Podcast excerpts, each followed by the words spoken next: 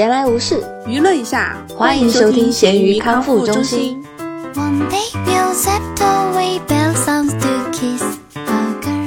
大家好，我是不怎么了解买房的大米。大家好，我是现在背着房贷压力很大的小熊。大家好，我是啥？你是房贷压力很小的猪肉，大家好，我是已经买了房的猪肉。买了房还要负责全屋装修的猪肉。你没有全屋啦，我还是有提一些意见的。对，我们今天因为上次大米发了他们俩的讨论之后，评论反响还挺好的嘛，就是大家都对这个美国买房啊、中国买房都很感兴趣，所以我们今天加入一期，这次由我加入来分享一些我在中国买房的经验和教训吧，还有一些可能对有买房需求的大家会有一些帮助的小 tips。为小熊买房也是做一个铺垫吧，是吧？怎么叫做一个铺垫？你不是要买房了吗？我买了买了呀，我不是跟你说了背上房贷了吗？哦，我以为你是说你现在这个房子，你什么时候买的？一月份。你没有告诉我这件事情呀？对这个事情瞒着大米了，待会儿我再细细的讲一下。我很震惊。那上一期应该把小熊加进来，一起聊聊买房的经历。对，因为上一期大米没有告诉我他的话题是什么，所以我紧急在上一期的节目中也留言评论说可以跟大家分享一下国内买房，所以这一期我就来啦。La la la light,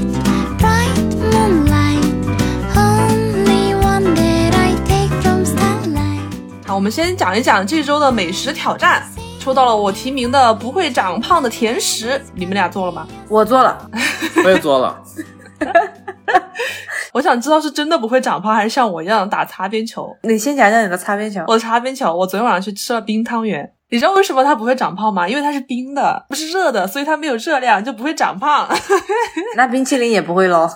对，就打这种你是冷笑话吧？就打这种擦边球。因为我实在是我想了一下，就不会长胖的甜品，你只能吃那种代糖吧，声称它是零糖零卡的东西，对，要么就是稍微健康一点的水果，就糖分少一点的水果。或者冰汤圆的话，我是觉得那个其实糯米挺占肚子的，有的人哦可能吃了冰汤圆就不再吃正餐了。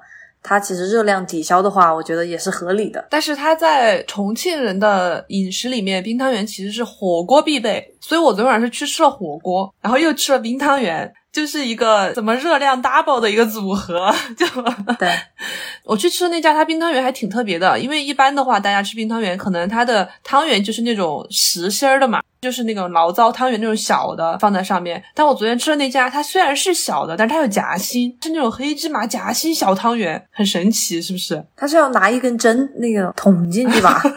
就就这么大一点儿，但是它里面还有馅儿，我就觉得很神奇。猪肉吃过汤圆没有？冰汤圆，没有。哎，好像我在鲜芋仙吃。鲜芋仙，它里面加的是那种魔起，啊，大福的那种，那个不太重庆。冰汤圆还是更糯一些，白白的。对，就重庆的传统冰汤圆就是那种下面是碎冰，放红糖、黑芝麻，然后上面就是放汤圆儿的那种，把冰粉换成了汤圆，也可以这么讲吧。但是它多了一些碎冰嘛，就它是有冰在里面的。那大米吃了什么不会长胖的东西？哦，我吃的是红薯，等一下，红薯能算甜品吗？甜的呀，你知道吗？我有很认真的研究你那个题名，甜食是甜的，吃的就叫甜食。好吧，可以。但但这个不是普通的那种啦，是我最近确实发现挺好吃，值得推荐的。它是相当于把红薯切成了条状，像薯条一样，但是这是红薯条。在超市里买的已经是冰冻切好了的，你只需要在我们再次隆重拿出我们的空气炸锅，嗯，超快的你就能得到一份很新鲜的外酥内软，然后香香甜甜的。那你有没有撒那个什么甘梅粉？国内不是有那种小吃很出名嘛？甘梅薯条，它就是弄的那种地红薯，瓜红薯吧？我觉得它是红薯，就是红薯切成了条，然后会撒上那个甘梅粉，还挺好吃的，但那种是新鲜的吧，就不是炸过的。就炸过的呀，跟薯条一样。哦，我自己加的是芝士，比较美式的吃法了。你这个芝士一加进去，就离那个不会长胖有点远了吧？它本身的话是没那么长胖的嘛。红薯这种粗纤维、粗粮，我觉得是比较顶富的，也比较健康自然的糖分。嗯嗯，然后猪肉的话，我刚刚小熊在说到代糖的时候，我就在想，难道猪肉要说它的元气森林吗？猪肉真的很爱元气森林。我想的是早饭吃的那个能量棒，其实道理也比较简单，就是它有饱腹感，然后你不会想吃其他的。中午我有时候就因为吃能量棒也不会觉得饿，午餐也有时候会简单吃点水果什么的，这样也算是能变相的起到减肥的作用。啊，真的吗？能量棒是那个日本那个什么九九能量棒那个东西吗？不是，是美国的那种，就是巧克力加坚果，哦，士力架是吗？对对对，类似。士力架有饱腹感吗？我觉得还当零食吃了因为它的糖分不会让我觉得缺少能量吧。啊。可能工作起来我也不会一直感受自己有没有饿，但反正我觉得我工作状态还可以，我可能就一直工作，所以就不会吃饭。这是属于他的工作属性，跟能量棒没有关系。主要是方便，吃完那个以后，可能想做饭什么的，那也挺麻烦的。但一般做饭不也是大米做吗？没有啊，中午他不在的，中午是我做的。中午不是我昨天剩下来的吗？哦，对，一般中午假如有剩下饭菜的话，可以热一热，但假如没有的话，就得自己做。他感觉来诉苦的我。我我给大家捋一下这个能量棒哈，能量棒肯定是能量爆炸的，它本身要的作用就是给你提供能量，对但它的糖分是偏低的，特别是他买的那款是黑巧克力，所以它不是说从口味上来说，我自己就不是很喜欢，我就觉得有点苦没味道，但它起到的就是一个小小的，但是能量爆炸。哦哦哦，那这个跟国内的那种很普遍的士力架还不太一样。我觉得士力架很甜，它里面有很多糖。对而且那个很粘牙，对对对，黏黏的。完了，又损失了士力架这个客户。也还行啦。个人喜好不要上升到节目高度。我们得出的结论就是，没有不长胖又好吃的甜食。那就代糖吧，只有代糖的东西了。但是代糖这个东西其实研究的好像不是很透彻，有很多人在说代糖吃多了对身体有害，但是又没有说具体有什么害。反正现在就不是很搞得懂这个东西。我还是鼓励天然的糖分，从蔬菜呀、水果里面，我觉得这样会吃的安心一些。那如果说非要你喝可乐的话，你会喜欢喝健怡可乐吗？零度吗？对，不喜欢，我觉得味道有点不太一样。我也觉得味道不一样，真的吗？我还挺喜欢的。它那个甜味不一样。对 对对，但我本身的话也不爱喝可乐，我觉得可乐太甜了。那所以要喝零度啊，零度喝起来就没有那么甜了嘛。我不喜欢喝碳酸的饮料，诶，哦，就是我没有那个瘾，我没有会主动想去喝它。猪肉会有，我不喜欢喝可乐，我喜欢喝雪碧。你不是喜欢喝元气森林吗？哦，没有，雪碧跟元气森林比起来，可能我更喜欢雪碧。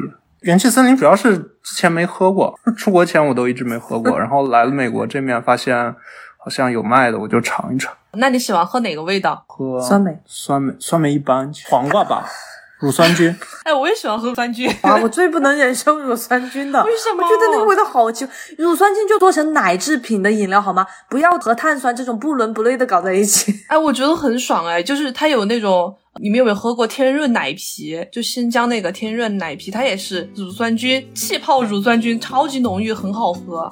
就是青菜萝卜各有所爱。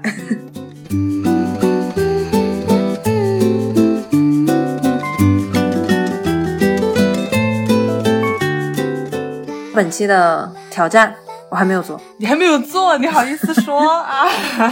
我现在就是摆烂状态。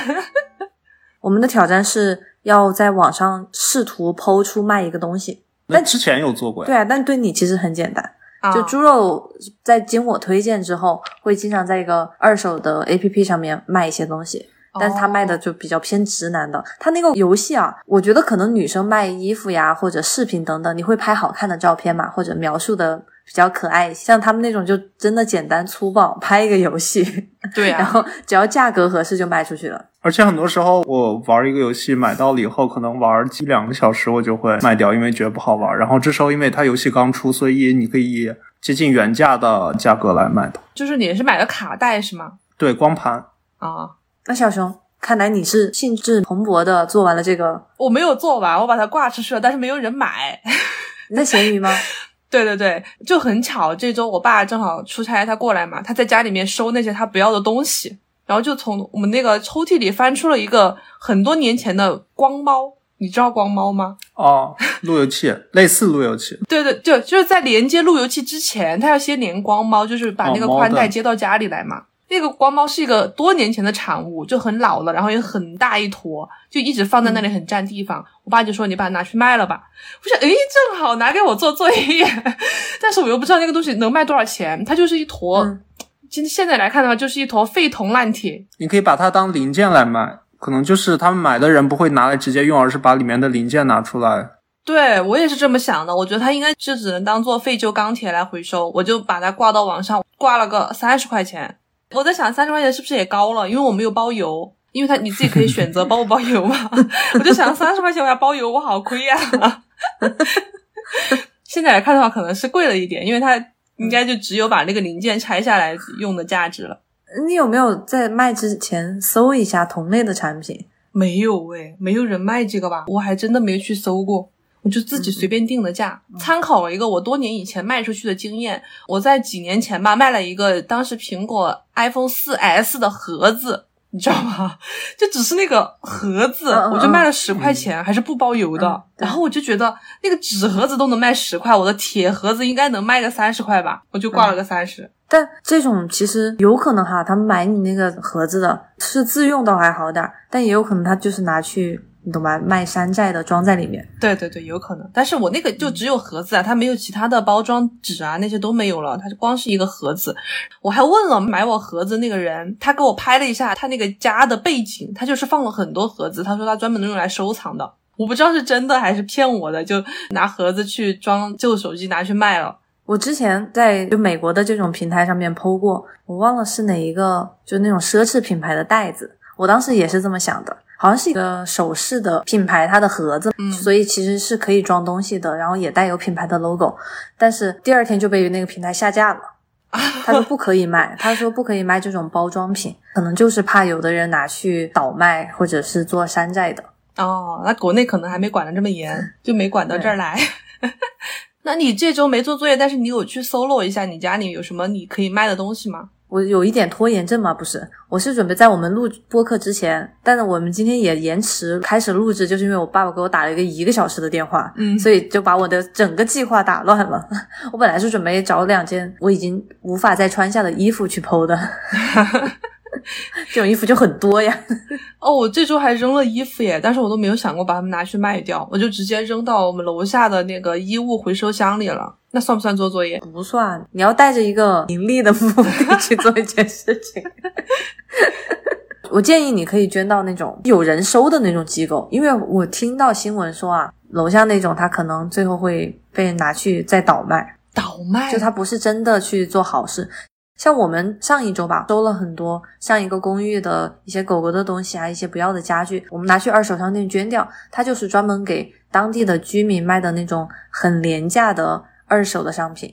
然后你平时捐的话，你也不会得到任何东西。但是我觉得我是交给他们工作人员会比较有保障一些。希望大家不管是奉献爱心，还是说捞回一点本的话，可以去尝试做这件事情吧。嗯。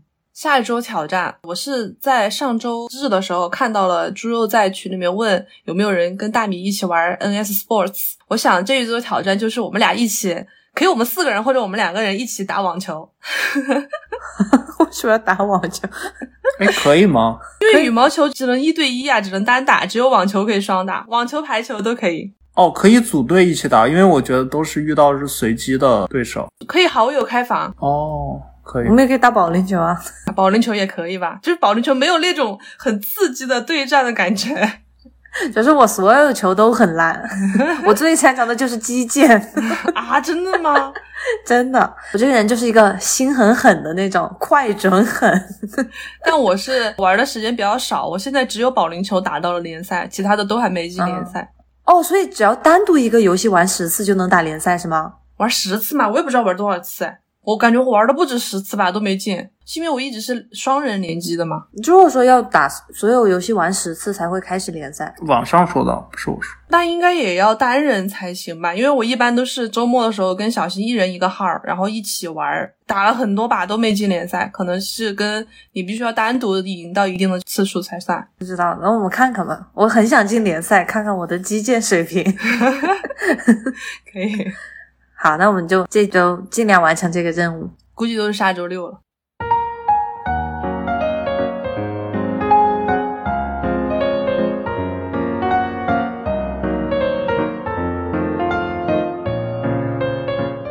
本周我们要继续一个最近闲鱼热门话题——房子。啊，房子，一个大米被隐瞒了的话题。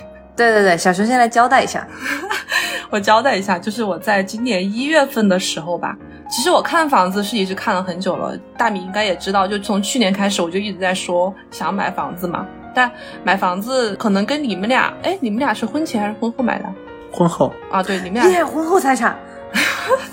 对，就像你们俩房子现在是婚后财产，但是我是一个人买的，就单独买的。但我买房子也是为了日后的生活，所以一次性买了一个面积比较大的。当然是在爹妈的资助下，我一个人是不可能完成这种壮举的。现在就属于是因为面积比较大，然后房子总价比较高，我爸每个月有在帮我还还一部分的贷款。因为一个人的话，那个贷款确实是太高了。我们贷了是个二十年的，然后现在每个月要还一万五千块钱左右。所以对中国人来说就还蛮高的，只能一人还一半这个样子。是几室的？哦，我们那个房子它比较特殊，它是一个怎么说呢？底层的花园洋房，一个小花园，然后是两层的，一楼有一个卧室，然后二楼目前是有半层是挑空的，所以你到时候可以选择就这样接受那个挑空，或者是把它现浇再盖半层，可能又会多几十平米的面积。这样的话，最多可以做到四室。那你打算这样吗？到时候看情况吧，我觉得这个取决于我今后的人生规划，根据要不要小孩之类的情况来看。如果说不要小孩的话，其实那二楼只做一个卧室还挺宽敞的，而且一楼又挑空，会显得这个空间比较开阔嘛。所以到时候再看。这个是买房的这样一个一个背景，然后我觉得可以跟大家讲一下国内的时候。其实跟美国我觉得有一点不同是，也可能是因为你你们俩在一个美国西雅图不算是市中心的地方，可能它没有那么多的新的房地产，是不是这样？新的小区或者说是楼盘，对楼盘，市中心楼盘会少吧？市中心都是二手房。对我们其实反而是偏离市中心的会多一些，因为美国很多偏离市中心的地方属于未开发的那种感觉。嗯嗯，如果有房地产愿意来开的话，会比较多。但市中心相当于已经被抢占了，很多房子他们如果是自己家里拥有的话，很少会把它完全的翻新。嗯，对，国内其实也是这样，就重庆也是这样，市中心那一块儿已经它差不多了。就算有新盘，它都是把老的房子、拆迁的房子给它拆掉了之后之后重新建的。然后现在整个重庆也是在向外围扩张的趋势当中，所以我买的房子也算是比较偏远，是一个目前来说的话，它的规划比较好，但是目前还没有太多的人居住的一个区域。所以我在看房子的时候，其实我最先看的是二手房，因为我觉得二手房在比较市中心一点，然后我上班的话会近一点。就是我现在买的那个房子，它离我很远很远，我上班的话开车可能要开一个多小时。但是这也是我综合考虑了之后决定的因素，我 后面可能会讲到。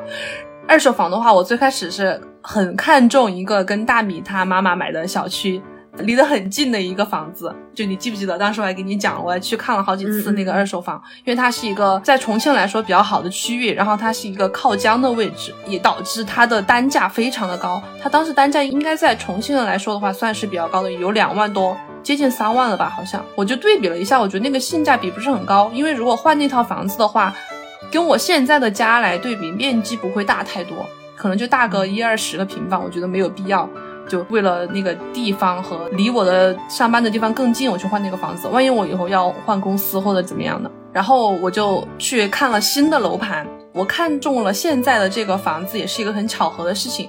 当时我跟小新去，就是周末逛二手楼盘，这刚好逛到那个热门区域，就是我现在买的那个区域。它是一个在重庆来说还算比较热门吧，因为它连续开了几个大商场、大商圈在那边，所以以后的人流量应该会比较多。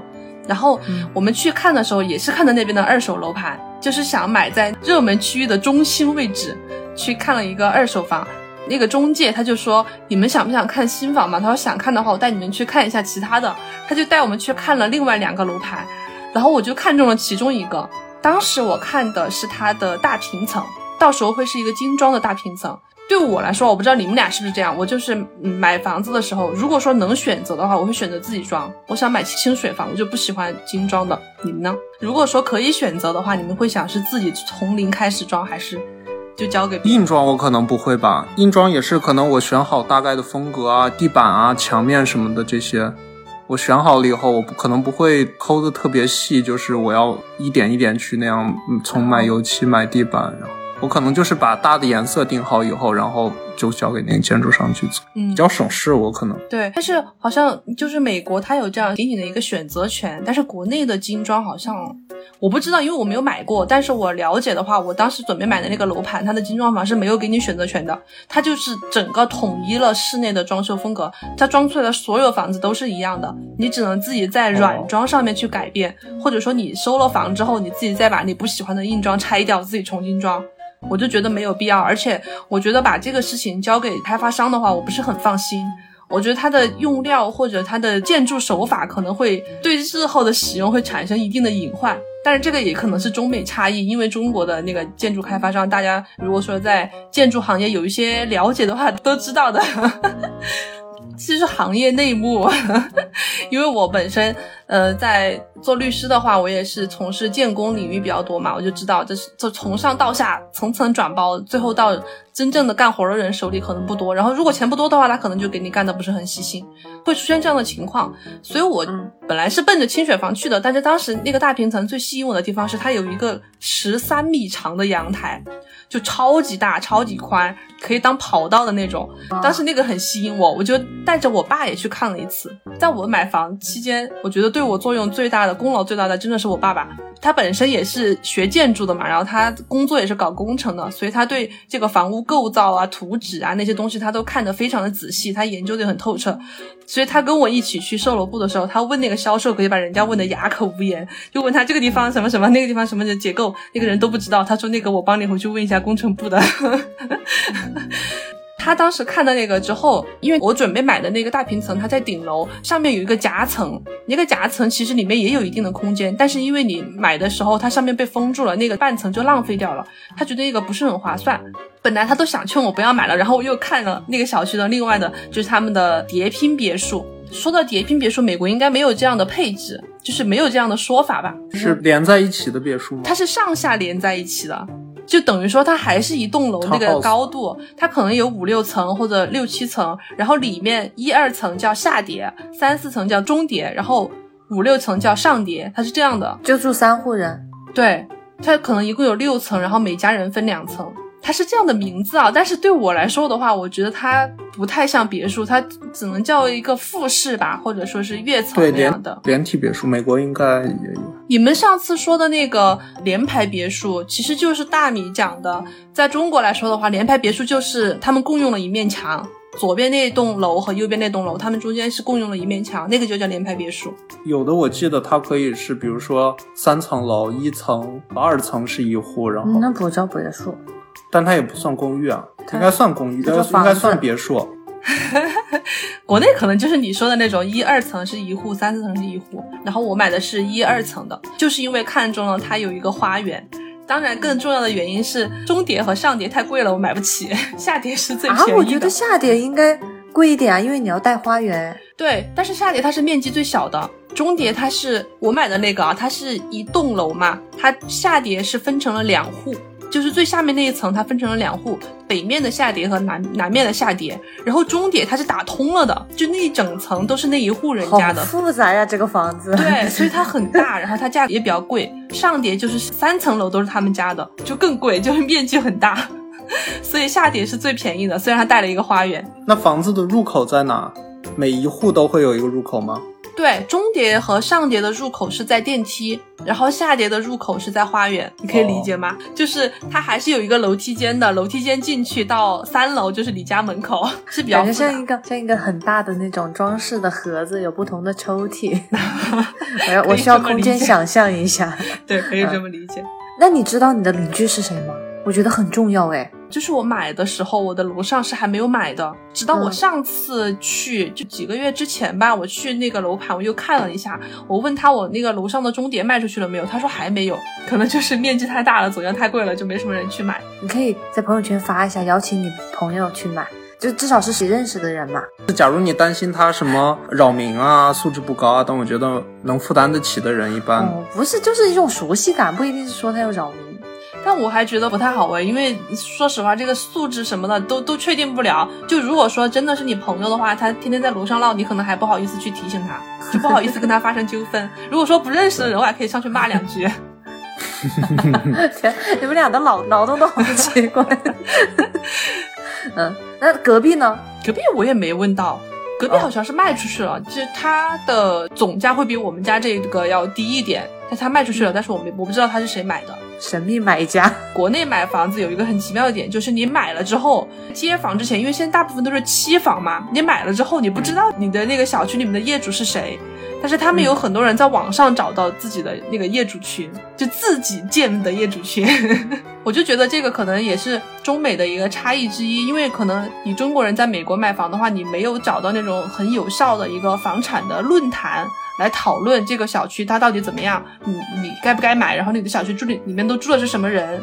但是在中国买房，比如说在重庆啊，重庆有一个论坛叫购物狂，你知道吗？不知道，购物狂论坛，它就是整个重庆基本上所有的事情都有，它里里面有一个专门的板块叫楼市，里面就有很多人就发帖子找业主朋友啊，然后讨论某个楼盘情况怎么样啊，它这些东西会聊得很详细，包括它的利弊，还有周围以后的学区房啊之类的东西，它都可以聊到。说到学区房，我觉得可以跟大家聊一个买房的点，比如说是我，因为我在上班嘛，上班的话我会考虑到一个是我上班的通勤的方便，然后第二个你考虑到小区的它的一个整体的环境、它的配置，包括它周边的配置这两个因素，然后第三个因素学区房。它周围有没有一个你想要的学区？你可可能考虑到以后你小孩子的那个上学，他的学校的好不好呀，质量啊怎么样？第四个就是考虑到你的总价，你的这个房子价格是不是你能负担得起的？当时我在买房的时候，我看了很多很多的房子，包括新房、二手房，我都看了很多。我觉得你这所有的因素，你必须要放弃一两个，你才能买到合适的。嗯，像我的话，我最后是放弃了上班和学区房，就是我们那个小区，包括现在国内规定的是，你不能在合同或者说是在宣传的时候承诺你你的小孩一定能读到某某个学校嘛。所以我当时也跟我爸讨论了，我爸说：“哎呀，你小时候读的学校那么差，你都能考上南开，没事儿的。这 他说这个跟孩子自身的智商啊，或者他的习惯有关系，跟你读哪个学校没太大关系。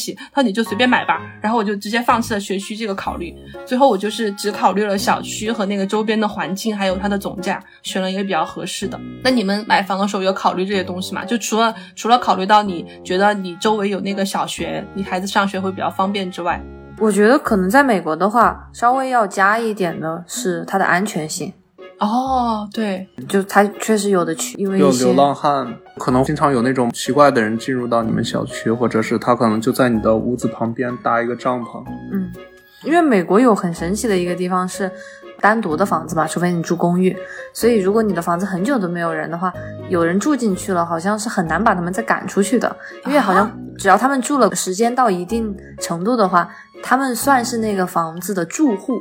就虽然他们没有合法的拥有那个房子，所以你需要打官司或者是很长的手续才能让他们离开你的房子。你的意思是，假如说这套房子我一直放在这儿，我买了我没住进去，但是它被什么流浪汉住了，我以后要回来很困难吗？对对对，是的，啊？也不是要回来吧，是把他赶走。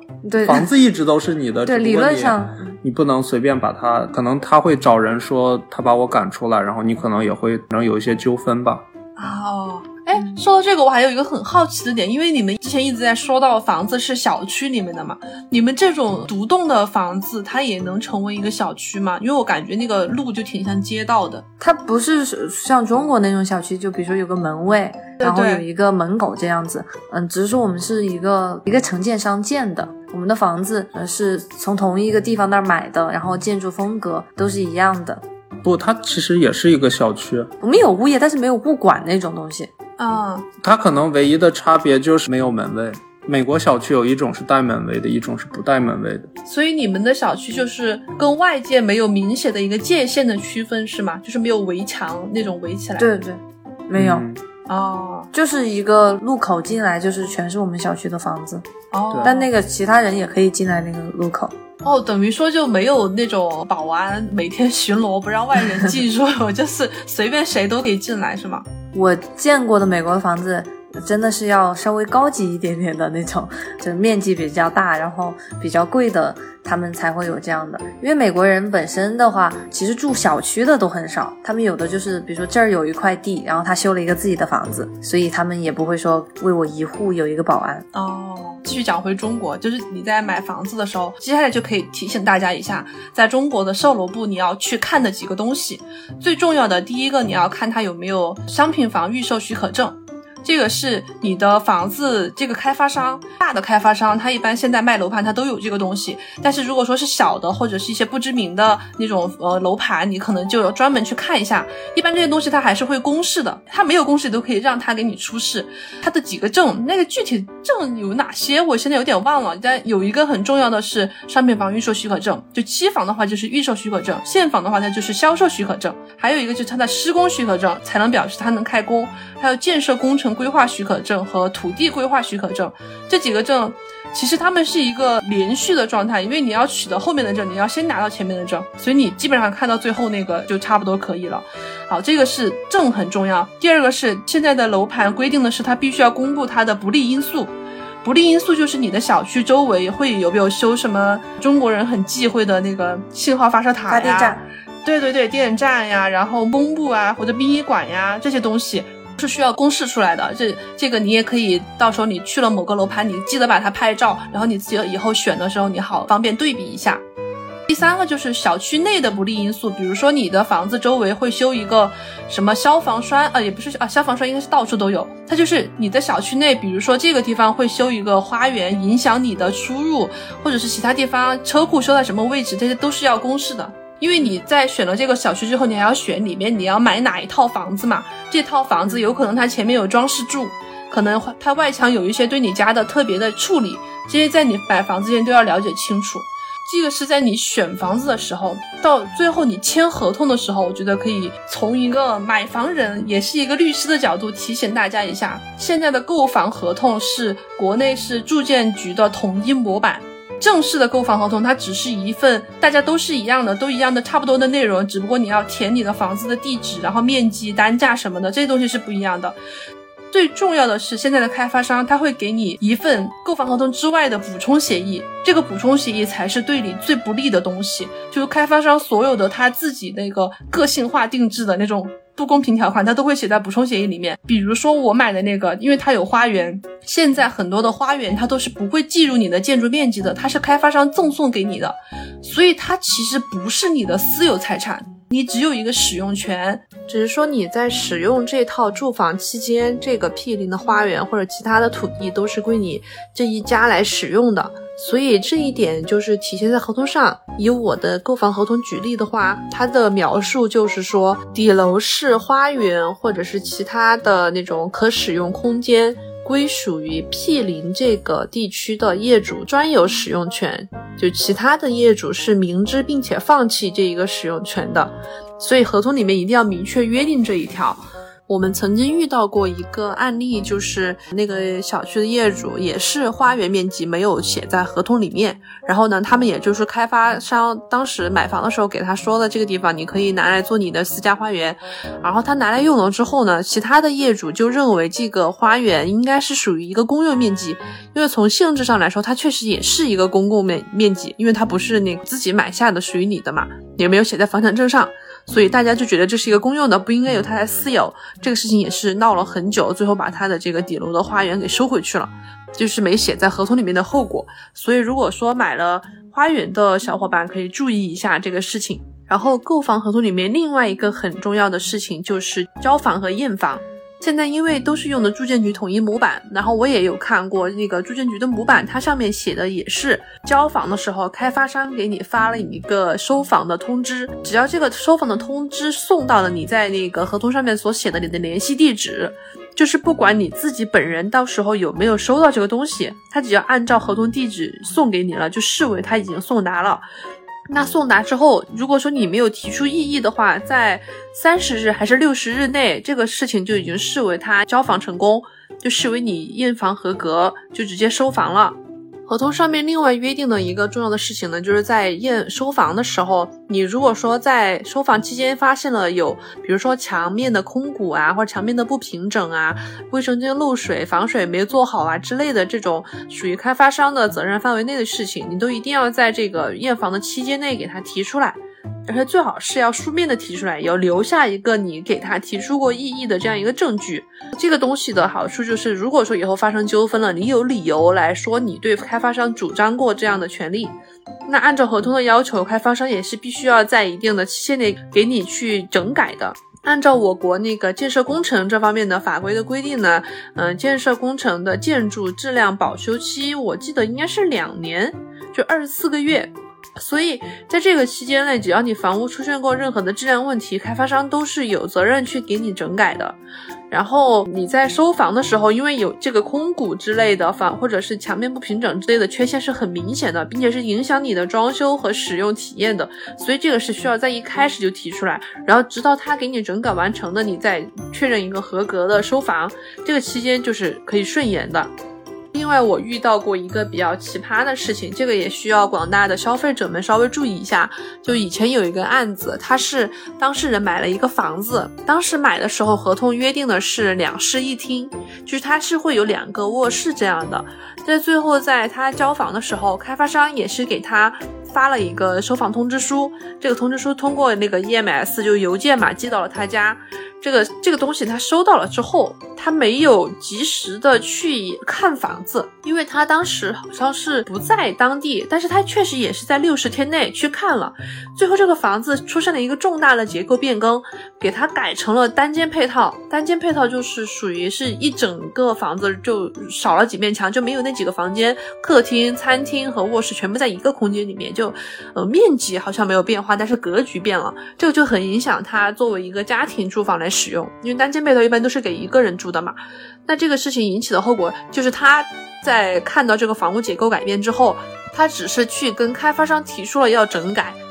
那这个整改，它开发商一直就是说，因为当时他们那个网签的信息，网签的时候会在网上备注你个这个房屋结构是怎么样的嘛。当时他在签的时候是两室一厅，但最后不知道怎么可能开发商做了一些手脚或者之类的东西，把他的网签的信息也改成了单间配套。开发商就以这个为由说，当时我们签的就是这个，你就不能来要求我来整改这个东西。其实开发商是一个很无赖的行为，在这种时候，如果说你想退房，就是不不再想要这套房子了，你就要及时的给开发商提出来，要书面的提出要解除合同。因为在我国的法律上，你解除合同的这个除斥期间是一年，自你知道或应当知道这个解除事由发生之日起一年。那这个一年一旦过了之后，你就丧失了解除权。就即使这个房子它确实不对，你也没有理由再跟这个开发商提出解除合同的请求了。当时我们的当事人也是遇到了这样情况，他是过了一年之后，他没有当面的跟开发商提出他要退房或者要解除合同这样请求，他只是在中间，因为这个事情他确实闹了很久，他去政府网站投诉，他说，哎，我现在就要求退房。然后政府给他回复就是这个事情你要跟开发商说，你跟政府说是没有用的，你要直接对你这个合同相对方的主体提出解除合同的请求才行。他当时就没有提，最后是过了一年之后才去法院起诉，要求解除合同并且赔偿损失。那这个时候法院就是已经不认可了。也没有理由再提出解除合同了，因为你已经过了一年的这个除斥期间，他这个除斥期间的起算时间也也是从那个收房合格之日起算的，就是开发商给他发了住房通知书的过后的三十天内。所以大家在买房的时候一定一定要注意你的合同约定的那个房屋结构是怎么样的，这种实质性的房屋上的变化，如果说到时候你实在不能接受，你想提出要解除合同的话，一定要在你去看房之日起一年内要提出来，就是收房之日起，最迟就不能超过合同约定的开发商的那个默认的收房时间的一年。好，这个是购房合同这个相关的事情。另外一个就是房屋贷款，房屋贷款其实我在这一块是比较亏的。我我当时是因为正好也遇到了房屋的 LPR 下降，然后本来还沾沾自喜，我说今年买的话就是比去年和前年的房贷要下降很多嘛，结果没想到今年更低了。就是从一月份到现在又变化了，现在的买的话，房贷利率可能又会下降零点一五左右，因为今年的 LPR 五月二十号刚刚公布的，比之前降低了零点一五嘛，之前是四点六，现在是四点四五，又降了零点一五，这样算下来的话，就根据我的房子来计算，我的房屋今年的贷款利息本来又可以少给四千块钱左右。那这个房贷是怎么计算呢？就是如果说最近有要买房的小伙伴的话，应该都有稍稍了解过，我们现在的房贷是按照 LPR 来计算的，LPR 是同期贷款市场报价利率。这个利率是中央银行的货币司每个月的二十号来发布决定的一个，属于是我国的一个基本利率的一个概念，一个标杆。所有的房价都是在这个标杆的基础之上上浮或者持平的。又就是因为之前，尤其是在疫情之前，房地产市场很火热的那几年，房贷利率基本上都是 LPR 还要加上一百个或者一百二十个基点左右这样的水平。但是在今年的话，已经有很多城市做到了可以和 LPR 持平。那么在五月十几号的时候，国家又发布了新的政策。现在如果是首房首贷的话，你的房贷利率最低可以做到 LPR 再下降二十个基点。按照这个月的 LPR 四点四五的话，你最低就能是四点二五就拿下了。所以对现在买房的话是比较划算的。但是我买房的时候，我们当时五年期的 LPR 是四点六，再加上了六十个基点，所以我贷款的时候，我的房贷利率就是五点二。那这个贷款利率，虽然我在贷款合同中是选择了浮动利率，但大家要注意到，如果选择浮动利率的话，你的房贷确实是可以根据 LPR 的那个它的上升和下降来改变你的房贷利率，但是它是有一个改变周期的。现在基本上改变周期都是一年，就是你。如果说你买房的时候，你的房贷确定了今年是多少，那要到明年的这个时候，它才能根据下一年的 LPR 来重新更改你下一年的房贷的利率是多少。所以我今年就很亏，因为我买了之后现在是四个月，然后我办贷款可能就两个月吧，就是两个月我又遭受了一次 LPR 的下降，又只能等到明年的这个时候再来看 LPR 到时候会不会再降一点，那这样明年还的房贷又会比今年要少一些。这个就是商业贷款这方面的事情。如果有公积金的同学的话，还可以选择公积金贷款。好像公积金贷款的个人最高是六十万，能负担这一部分。这个公积金贷款的利率是很低的，具体多少我有点忘了，但是比商贷是要低很多很多。如果说有公积金的话，这一块还是比较划算。如果说是商贷的同学的话，你们的单位又帮你们交了住房公积金，那你可以每年把你还房屋贷款的这个流水证据打出来，还可以去把你的公积金都提取出来。因为你如果说没有房贷的话，你的公积金就是一直存在你的公积金账户里面嘛，就是没有办法提取出来的。如果说你现在买了房又有房贷，那你每年就可以以你还房贷的那个流水来证明你今年确实还房贷了，那你就可以去把你的公积金提取出来了。但是你的公积金可能会抵不上你的房贷，这个根据每个人他每个单位交的公积金的水平来确定。那关于我的分享就到这边。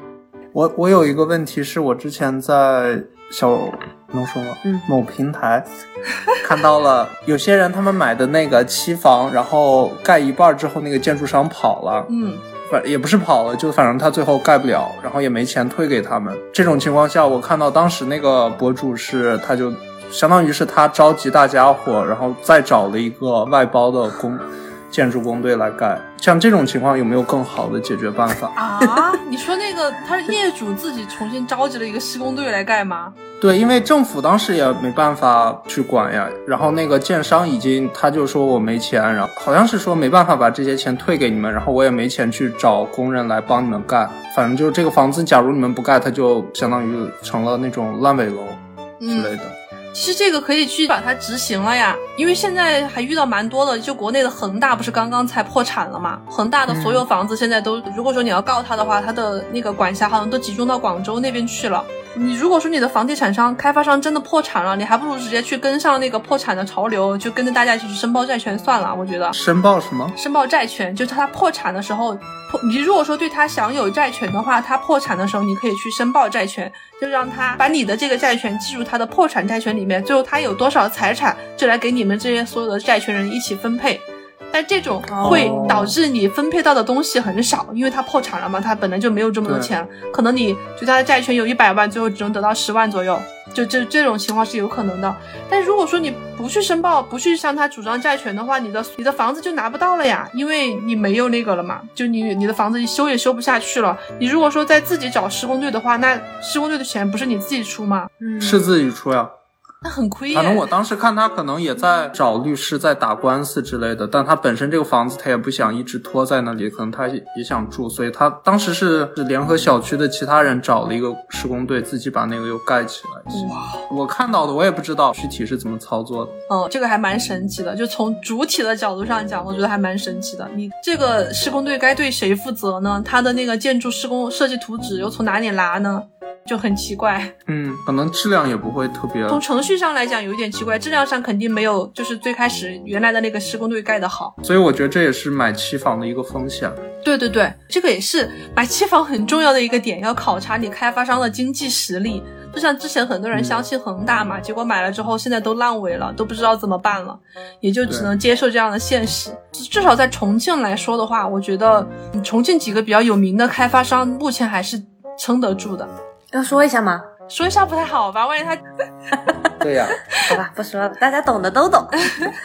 重庆龙头开发商，只要是重庆人都知道，房子楼盘有纠纷很正常，就很多人接了房之后都发现房子有这样那样的问题。还有一个例子就是我们的好朋友查查，他不是也买了大学城那边香港置地和龙湖联手开发的一个网红盘？哎，你为什么现在要把名字说出来啊？我我没有说具体是哪个楼楼盘，我只说了开发商。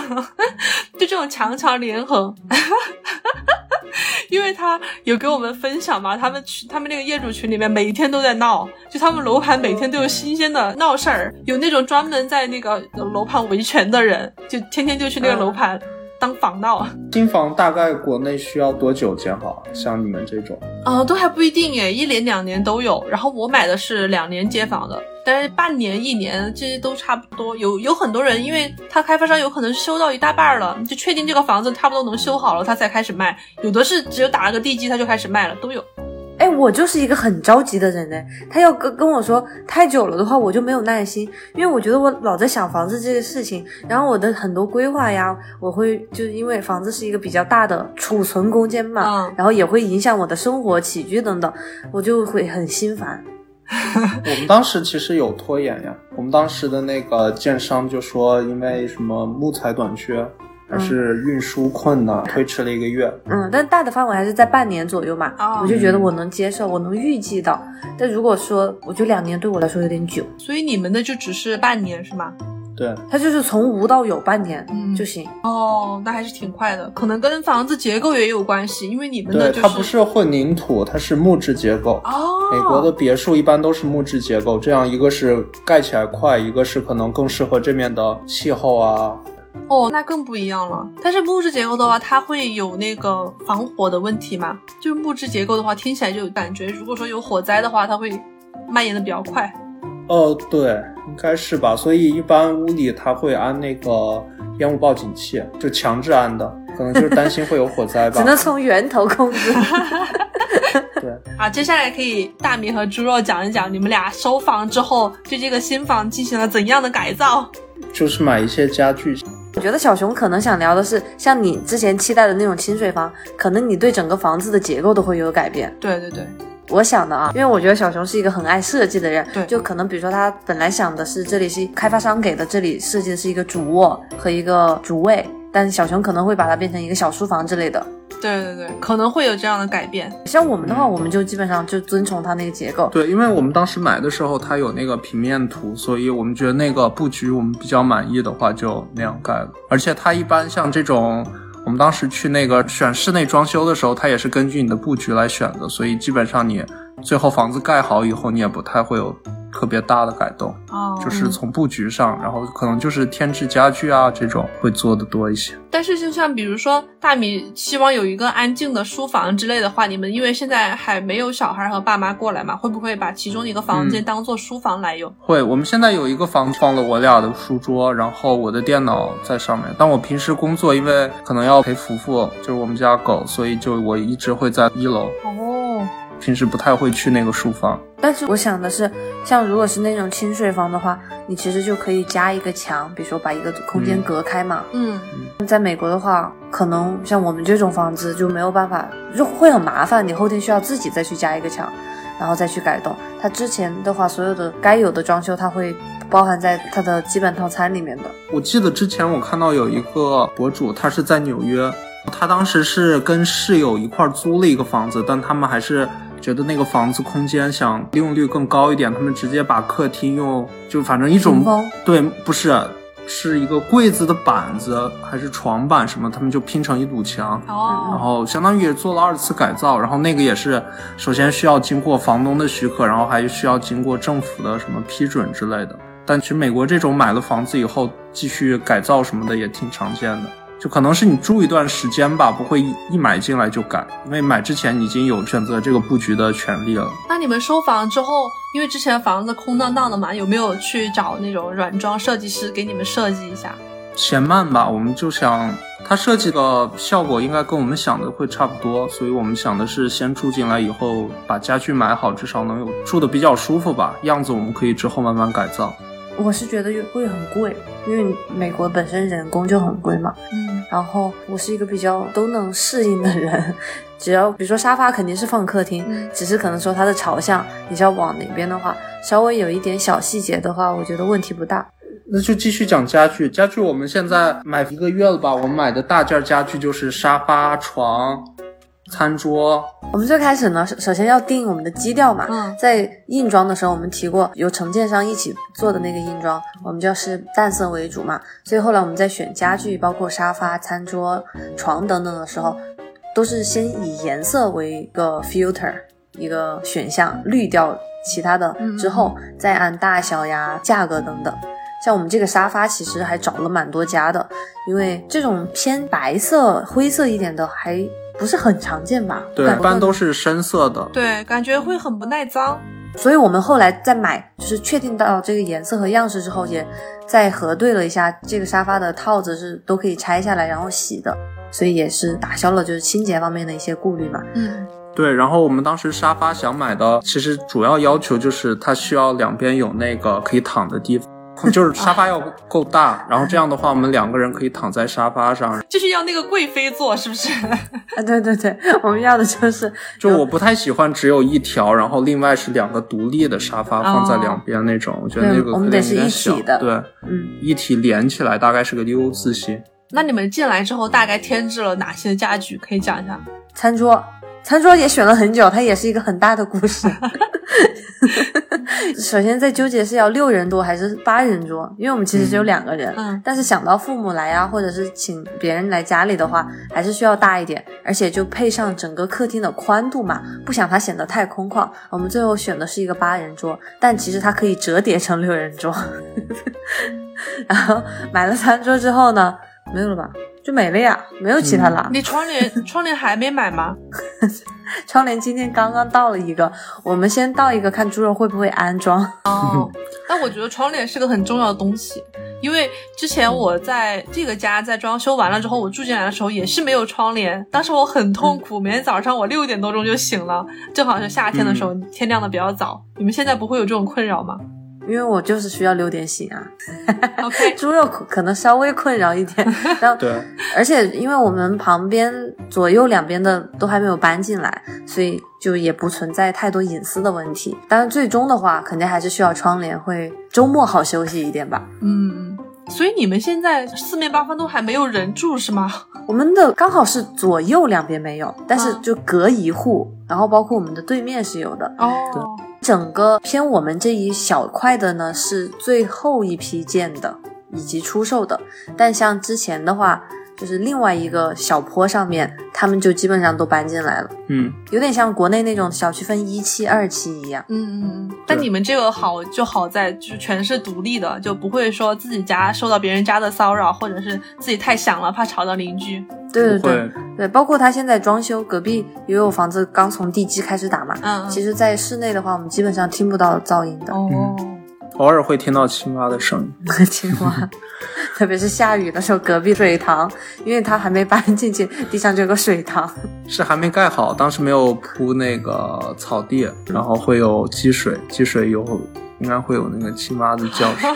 哎，说到这个，小熊他的房子也是带花园的嘛？嗯小熊，你以后会在花园里面种点菜吗？或者花之类的？哎，这个我跟你说，我之前还跟我爸讨论了一下，我觉得中国人的花园一定要留一块菜地，是啊。而且就是正好经历了现在疫情这种时期，你说不定哪天你的城市就被封了，你有一块菜地真的是可以救命啊！我感觉，哦，就像你刚刚说的那个补充条款，虽然你和开发商都是共同承认你是单一的使用者嘛，对对对但比如说哈，可能国内有些小区吧，他们就会觉得一楼是一个大家公共的一个景观呀，或者使用的地方。比如说你种了菜地，会不会有人进来偷菜？应该不会，因为我们买的那个它的院子是围起来的，嗯你会有一个围墙，后面嗯外面的人是进不去的。可能就是，如果说你没有这个条款，或者说大家都不懂的话，他会向你主张，就说这个花园明明是公用的，你凭什么自己把它围起来用？会这样。嗯嗯。我觉得应该不会遇到这种事情吧，有点太扯了。像我姑妈，她之前是在我们那个小县城买的一个，也是一楼有带一个很大的院子，嗯，她在里面种了玉米啊什么的。但是他们楼上，就可能她可能楼上那户真的素质不太高嘛，会经常扔垃圾下来到她的玉米地里。啊有一次被我在我姑妈家做客，就我姑妈刚好抓到了这一刻，她真的到院子里面破口大骂，你知道吗？就骂的真的很难听的那种，就是祖宗十八代都在骂。说具体的，那有点过分。其实我们现在就有这种困扰哎，因为我现在不是住的这种高层嘛，然后我们嗯楼上那一家，他是在阳台上有养花的，时不时就会去浇水，但他浇水他又没有做一个就是往外延伸的引水的渠道，所以他在阳台上浇的水，多数的水全部会淋到我家阳台上。它这个水哦会顺着那个房檐，然后它就会往内滴，它会顺着那个墙嘛，就会滴到我家阳台上来。每次它浇完水之后，我家阳台就湿了一大片。而且在最开始有一次刚刚搬进来没多久，它就这样浇。它浇的时候，我妈就把头伸出去说：“你别浇了，楼上的干嘛？” 然后楼上那个没有理他，一直还是在自顾自的浇水。后来有一天，我就去写了一篇纸嘛，我说都是邻居，注意素质，我就贴到了他家门上。他后面就有一天写了他电话号码，然后说什么有事儿好商量，然后又贴到了我家门上。后面在我在家的时候，他还来敲过门，我都没有理他，我假装家里面没有人啊。因为我一个人住的嘛，我怕被骂或者被盯上啊怎么样的，他怎么知道是你写的？你署名了？我就写了，我就不是说了嘛，我说楼上的水浇到我家阳台上了。哦，嗯，他现在都还是这样。然后有一次，小新一个人在这个家里的时候，楼上浇水，他又把头伸出去骂楼上的：“哎呀，你又在浇水，这水都流到我家阳台上来了。”然后楼上现在好像是个老太婆，她就说：“哎呀，不好意思，不好意思。”然后她就没浇了，就可能换了一个人。嗯，就可能真没注意到吧，因为有时候你那个角度不一样，你可能觉得自己就是浇自己的花。嗯。哦，说到这个花，我有很有趣的点，就是你们那个花园里面只能种物管规定的几种花。哎，你们上次讲了没有？没有吧？哦，然后又问了，就是他给我的错误信息。开始那个建筑商跟我们说，他说有一个 list，后来我们又跟那个小区管理会，对物业确认了一下，他其实没有规定要种哪些，他只是说要看上去和谐。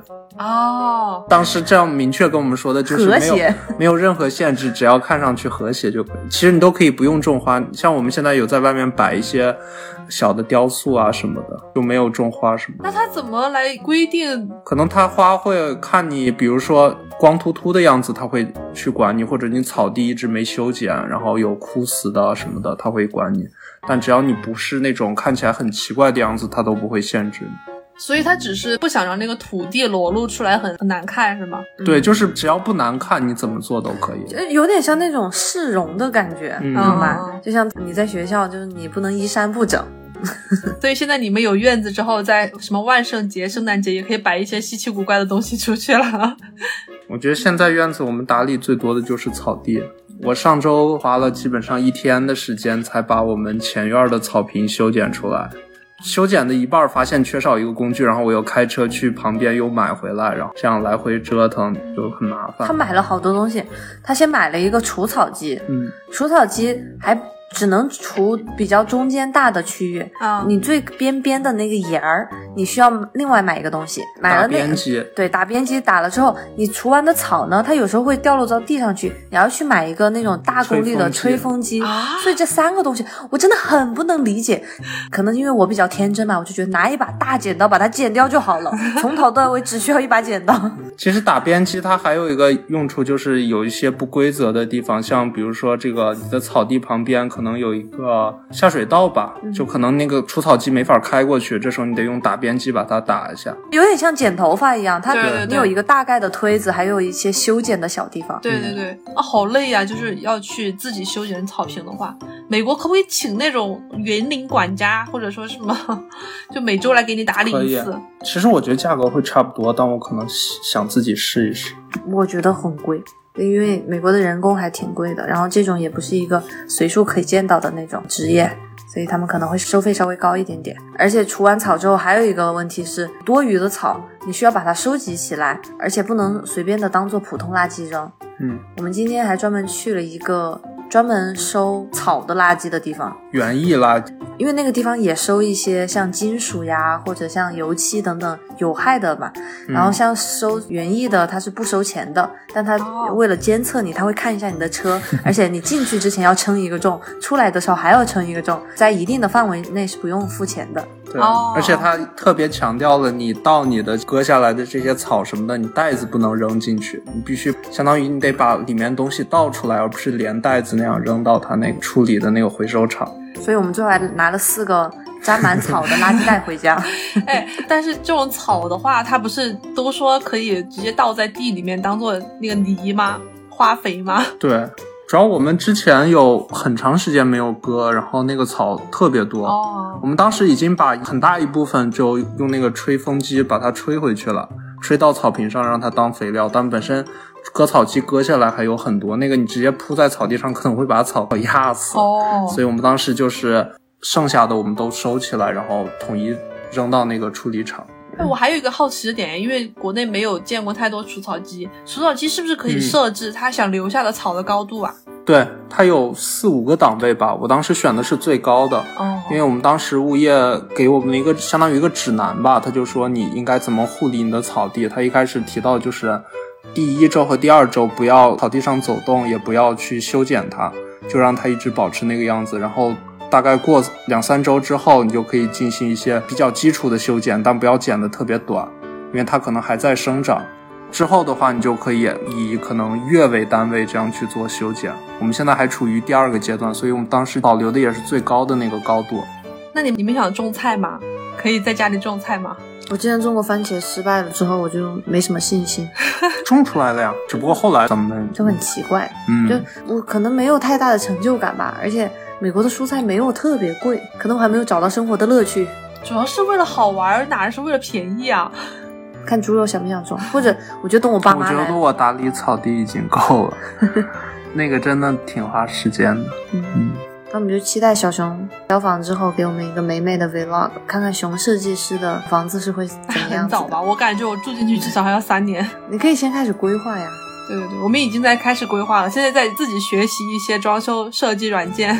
嗯，好像有很多那种模拟的，对对对，就你可以看到它的样式嘛，对挺好的。推荐新手朋友们去用那个酷家乐，还比较适合新手，上手比较快。就里面很多的模型，你只要导入你自己的家的那个平面图，可以自己建一个房子起来，然后在里面放上你喜欢的家具，先看一下。我们知道的太晚了。好，今天从熊丽这边学到了很多关于买房的一些警示，哎呀，呃，温馨提示，给大家，嗯、希望提个醒儿吧。对，希望所有的人都能用上这方面的知识，就代表你们房屋自由。其实有很多还没有讲到的一些小的点，如果大家有什么问题的话，也可以发在评论区里面，我可以尽我所能的解答，那 可能跟百度差不多。那我们这期就到这里啦，祝大家生活安居乐业，买房愉快，拜拜拜拜。哎，你说呀。拜拜。Night singing far into night, and it's gonna be a sleepless night. 就我们当时买了一个很贵的床垫儿，然后当时那个价格，他就说你买这个床垫的话，你这些床什么的柜子我们都可以送给你。然后我们是大米觉得还不够，他觉得是你这个价格还是有点高。我们在那个小红书上看到说这一家就是这个牌子，你买的话可能会要到枕头。我们当时就跟他说，那你再送我们一个枕头。当时好像说的一个，然后那个人看就是因为那个价格比较高，他也急着想卖出去吧，他就说那我们送你两个枕头，因为那个牌子的枕头也挺贵的，所以我们当时一想就说好吧，那我们就买这个。就其实那个已经超出我们的一些预算了。所以其实美国是可以讲价的，在有的地方，因为我最开始一直觉得美国的东西都不讲价，明码标价的，但其实还是有一些可操作的空间，特别是像那种是比较偏人为的在销售这个东西的话，你可以透露一下钱最后拿到手多少东西？因为他们那个牌子床垫就是以不打折闻名的，嗯嗯嗯，他们店员也这么说，但其实诀窍就是你可以通过在他们家一起买家具，然后在家具上面打折，然后或者是有赠品。我们最后应该是花七千吗？嗯哦，你说包括床一起嗯，哦，所以七千块钱我们买了床、床垫、床头柜、梳妆台、镜子，还有两个枕头。哦，你有概念吗？有，但我感觉相对来说还是挺贵的。那个床垫贵，嗯，对，因为那个床垫可能就有四五千，差不多。因为我们当时想买一个双方翻身都不会察觉到的。这一点很重要啊。我们当时有试，然后就觉得这款，因为它可能是那种记忆海绵，就是你翻身的其时候，它另一边的那个形状其实不会有特别大变化，这样你就睡得安静一些。就假装睡在一张床上面，那你们现在实际使用体验感受怎么样？还可以啊。对，确实不会，一般是我会影响到他，然后他晚上有时候会生气的推我，你知道吗？很过分。然后他就说你不要再翻身了。我有时候睡不着，确实会翻身呀。现在就省去了那个争吵，但我稍微本人我会觉得有一点点软，因为我一直习惯睡特别硬的，嗯，我会觉得屁股有点陷下去，就是我能感觉到我的屁股 是被拖住的，是有一个坑性。